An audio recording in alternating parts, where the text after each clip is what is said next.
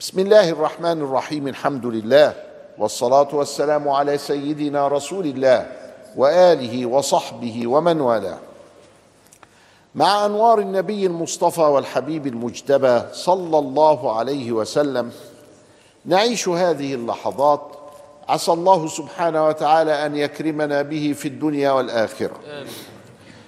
كنا توقفنا عند أحد. في أحد صار المشركون في ثلاثة آلاف بعير يقصدون المدينة حتى وصلوها في السادس من شوال في السنة الثالثة. في جانب المشركين كان العباس رضي الله تعالى عنه يقيم بمكة وكان قد أسلم يوم بدر على الراجح.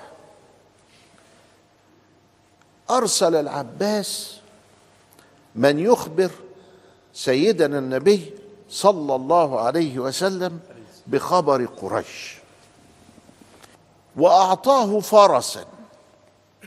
كان فارس. المسافة ما بين المدينة ومكة حاجة بتاع 500 كيلو. راح الفارس ده قطعها في ثلاثة أيام. هم يقطعوها في كام؟ الأربعين كيلو كانوا يقطعوها في يوم. الأربعين كيلو اسمها مرحلة. هي بالظبط 42 كيلو ونص سموها المرحلة. مرحلتين 85 كيلو دول في يومين ليلتين. فالمرحلة 42 كيلو ونص. ف 500 يبقى معناته 10 أيام 12 يوم. معقول يعني؟ يعني لو كان 12 يوم وبعدين هو اختصر الطريق أسرع شوية يجيبهم في 10 أيام. لكن ده سبحان الله خدهم في ثلاث أيام. يبقى الراجل ده عارف أهمية الرسالة اللي معاه لأنها هتخلي النبي يستعد. وصلت الرسالة لسيدنا صلى الله عليه وسلم كان بيصلي في مسجد قباء. وصل له الراجل قال له دي رسالة من عمك العباس شوف اقرأ. النبي ما بيعرفش يقرأ.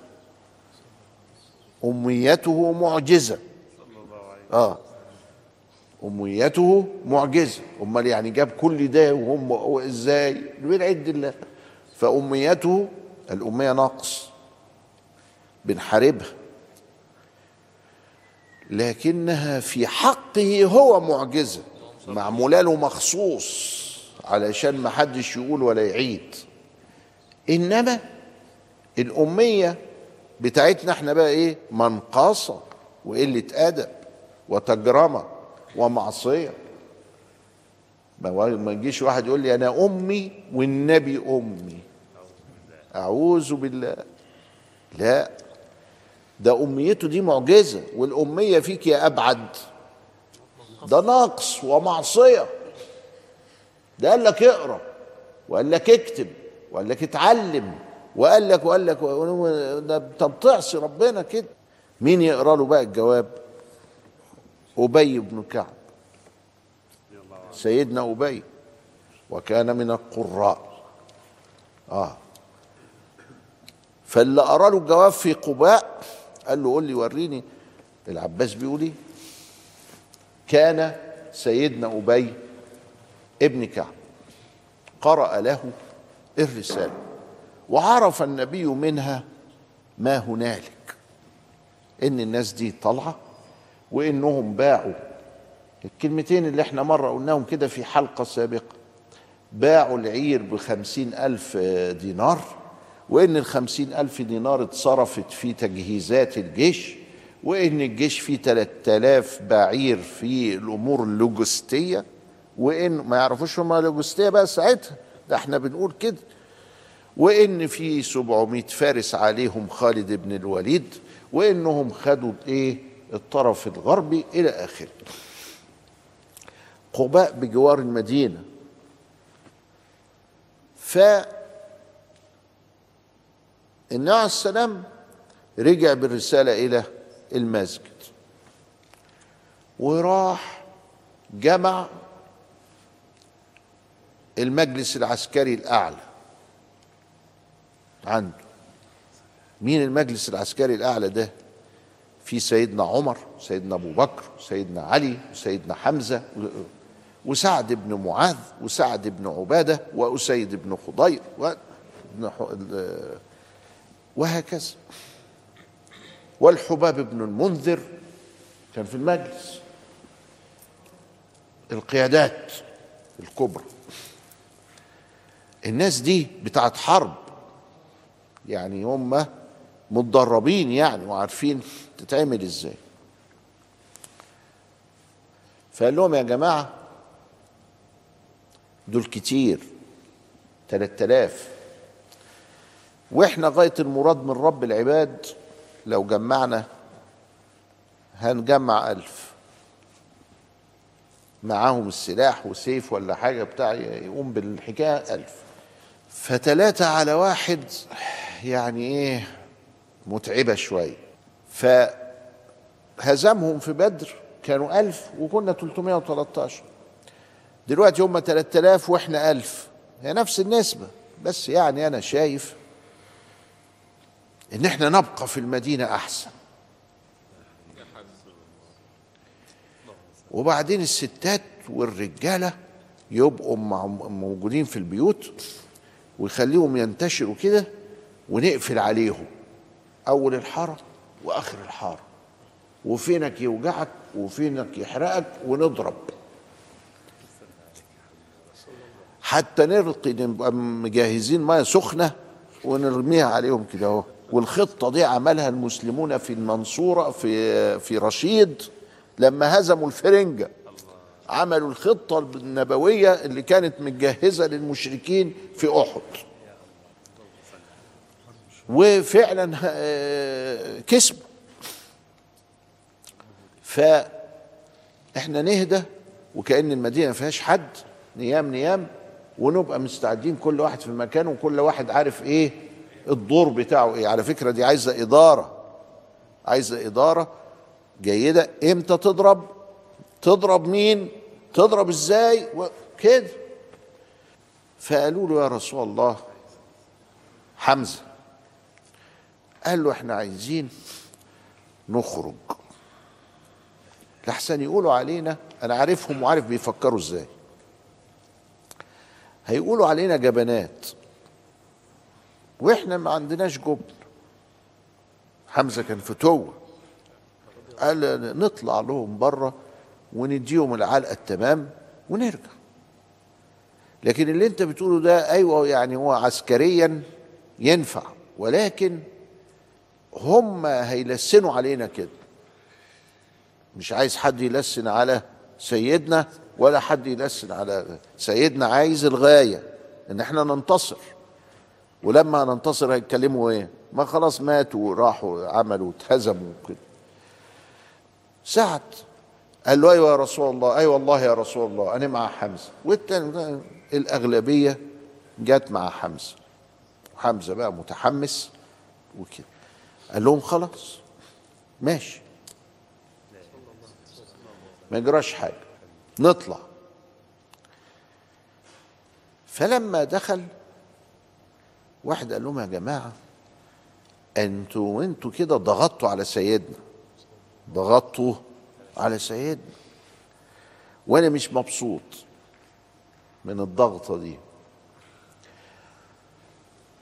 كنا نقول له حاضر.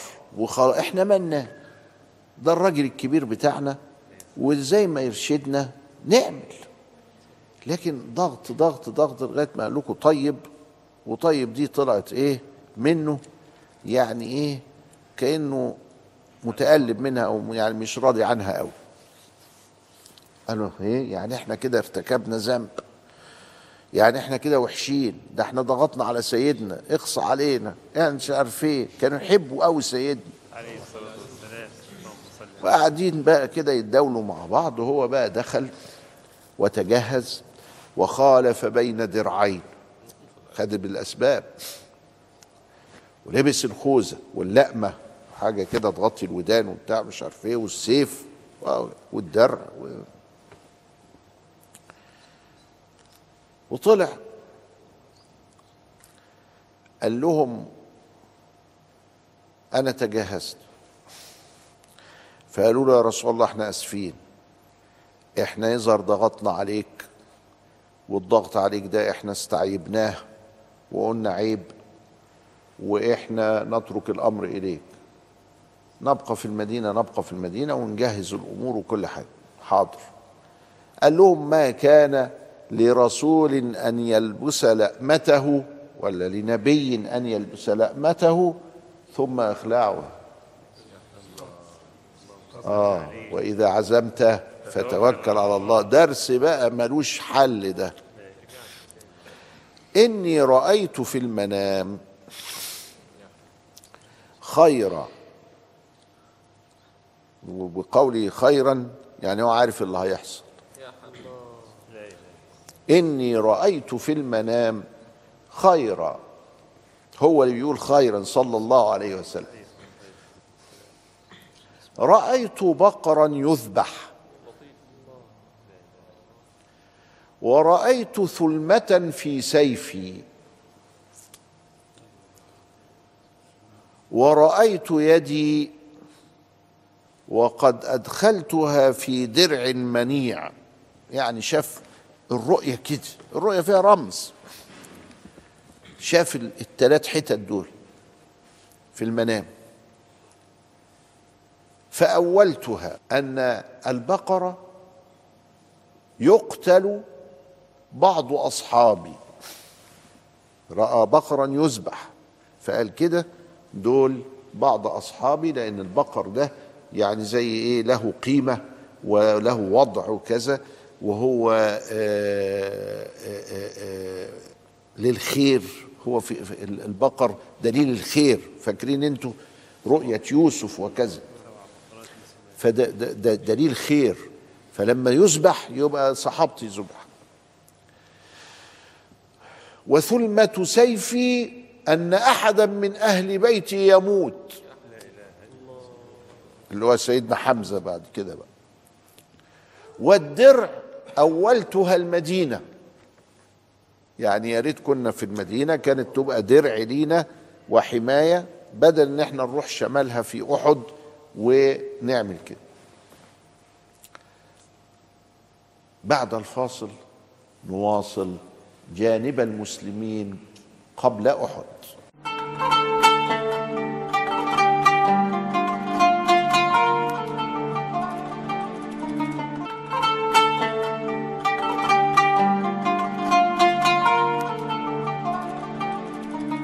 بسم الله الرحمن الرحيم الحمد لله والصلاه والسلام على سيدنا رسول الله واله وصحبه ومن والاه نستمر في قصه معركه احد وفيها راينا سيدنا صلى الله عليه وسلم وهو يتوكل على الله وانه اذا عزم لا يتردد لأن التردد يصيب الأمور باسوا من الإقدام. فلا بد على من عزم أن يتوكل على الله وأن يشرع حتى لو كان في ذلك شيء من النقص أو من التأخر. ارتكابا لأخف الضررين لأنه لو لم يفعل ذلك لأصاب الدنيا ضرر أعمق من الضرر الذي ناله. النبي صلى الله عليه وسلم يعلمنا في هذا ما ذكرناه قبل الفاصل أن الرؤية لا يؤخذ منها حكم شرعي. لأنه رأى شيئا وأوله على الظن. صحيح أنه بان أنه كما أول صلى الله عليه وسلم إلا أن لا يؤخذ منها حكم شرعي وهو محل اتفاق بين المسلمين أن الرؤيا والمنام لا لا يؤخذ منها حكم شرعي. نتذكر رؤية إبراهيم التي بنى عليها وهم يقولون رؤيا الأنبياء حق ولكنه لا يؤخذ منها حكم شرعي حتى لو رأيت النبي صلى الله عليه وسلم فقد نصوا منهم ابن حجر في الفتح على أن المحفوظ في رؤية النبي إنما هو الصورة دون الصوت. الصورة بس هي اللي محفوظة. واخد بالي؟ قال من رآني فقد رآني حق. ما قالش ما سمعني فقد سمعني حق. قال من رآني فعلق الأمر بالمرئي لا بالمسموع. ما يجيليش واحد بقى يقول لي ده أنا أصل شفت النبي في المنام وقال لي ويقول لي معصية. ما ينفعش. قال لي اعمل كده وكده وأنا بعمل عشان كده. وكثير من الناس ضلوا من هذا من انهم ما يعرفوش الحتة دي. المحفوظ في الرؤية أن ال- ال- أن المشاهدة لا السمع. السمع مش محفوظ. طيب. لما خرج عليهم خرجوا خلاص أقروا بأنهم لازم يروحوا أحد. فقسمهم ثلاث ألوية لواء حط عليه سعد واللواء حط عليه أسيد ولواء حط عليه الحباب ابن المنذر. ثلاث ألوية. مشيت الثلاث ألوية في الطريق من المدينة إلى أحد وأحد شمال المدينة.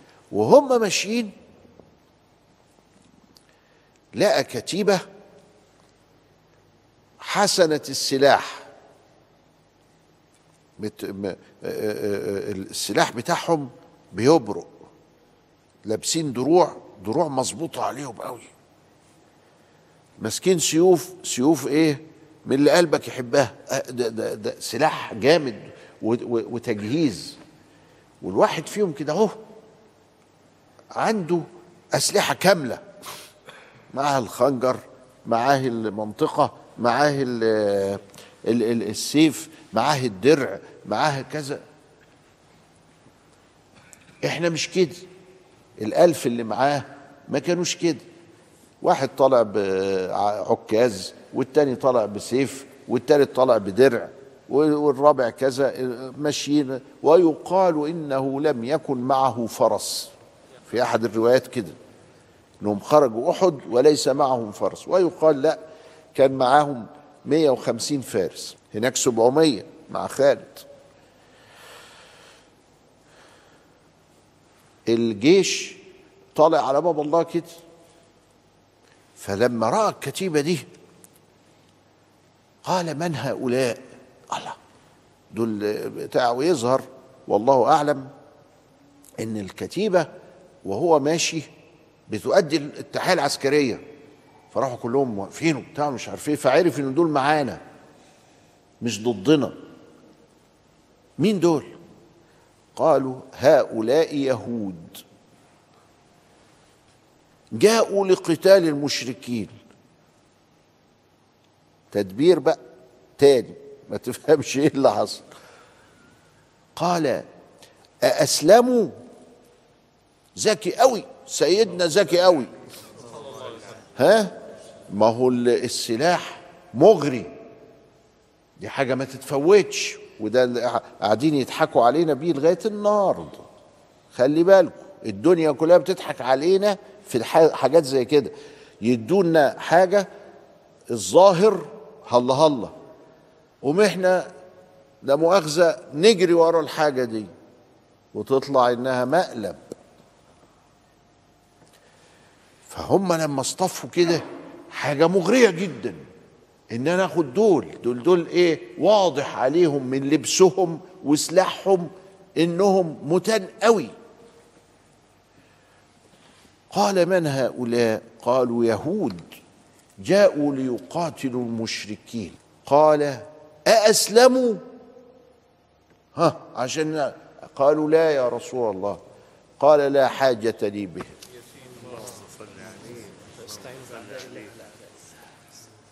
لا حاجة لي بهم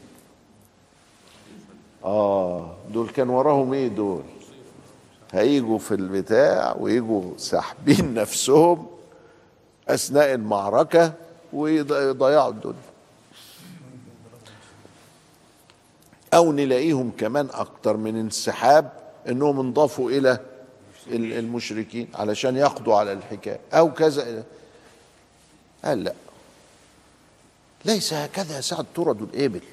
إشمعنى طلع لي وطلع لي في نص الطريق وتقول طب ما قلتليش ليه من هناك؟ ما اتفقناش ليه طيب؟ ما في حاجات علامات استفهام ما تمرش كده. إنما إيه ده؟ صفاء الذهن والنفس والعقل والروح بتاع سيدنا اللي هو يلقطها كده أهو على طول. فقال لا حاجة لي بهم. وسابهم وذهب إلى أحد. على ثلاث ألوية بقى. لواء عليه سعد ولواء عليه أسيد ولواء عليه الحباب. نظمهم وقال لهم أنتوا تقعدوا هنا وإحنا هنا وده هنا. وجي عند جبل الرماة كان عليه خمسين فارس كان خمسين رامي. وقال لهم أنتوا بقى دي نقطة الضعف في المشهد كله.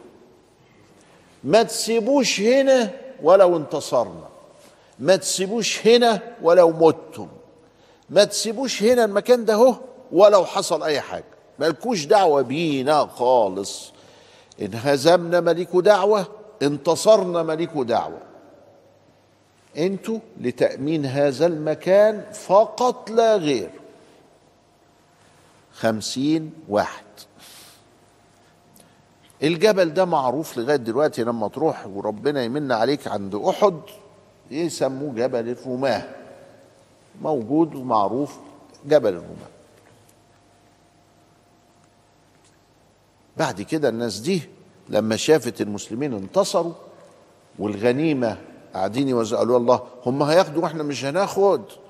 فقال لهم الراجل اللي معاهم عيب النبي قال لكم ما تتحركوش. نزلوا وفضل معاه تسعة.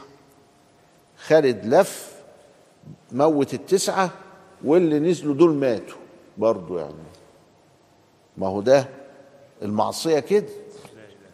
ولذلك العسكر بيخلوا الواحد اللي هو العسكري ده يطاوع على طول. اقف هنا مالكش دعوة ما, ما تقعدش تشغل مخك.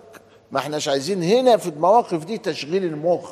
إحنا عايزين الطاعة قبل هذا. ولو فعلوا لانتصر المسلمون وانهزم المشركون وانتهى الأمر. ماذا حدث في أحد؟ إلى لقاء قريب إن شاء الله. نستودعكم الله. والسلام عليكم ورحمة الله وبركاته.